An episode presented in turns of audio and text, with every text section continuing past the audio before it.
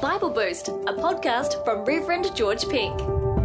In today's Bible Boost, we're hearing some much-loved words from the book of Isaiah. Do not fear, for I am with you. Do not be dismayed, for I am your God. I will strengthen you and help you. I will uphold you with my righteous right hand. That's Isaiah chapter 41, verse 10. Through the prophet Isaiah, God tells his people not to be afraid, because he's with them. So do not fear, for I am with you.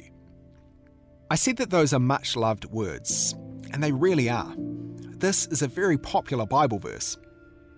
In fact, during the height of the COVID pandemic a few years ago, this was the most popular verse in the whole world, at least according to the YouVersion Bible app. You may have this app on your smartphone or tablets, because a lot of people do. During the COVID days in 2020, when we were locked down in our homes and borders were closed, the app saw searches increase by 80%, with nearly 600 million worldwide.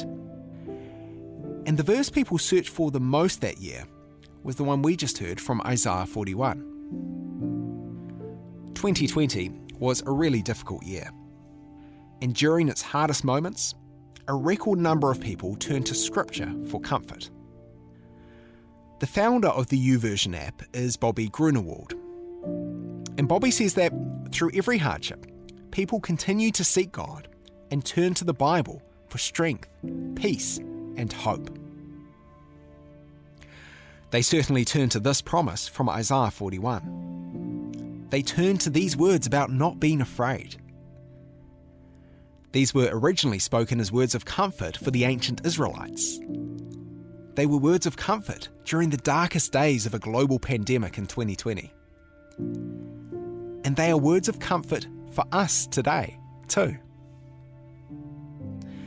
Sure, COVID-19 is no longer front of mind for most of us anymore. But there are still plenty of things going on which might make us feel anxious or afraid.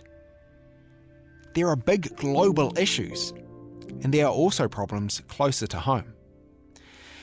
And on top of the stuff we might hear about on the news, there are probably things in all of our own individual lives which might make us feel fearful. If that is you right now, if you are anxious or afraid, hear these words of comfort as a promise from God to you. He says, do not fear, for I am with you. Do not be dismayed, for I am your God. I will strengthen you and help you. I will uphold you with my righteous right hand. Thanks for listening to Bible Boost, a podcast with Reverend George Penk. For a new episode every weekday, subscribe in any podcast platform.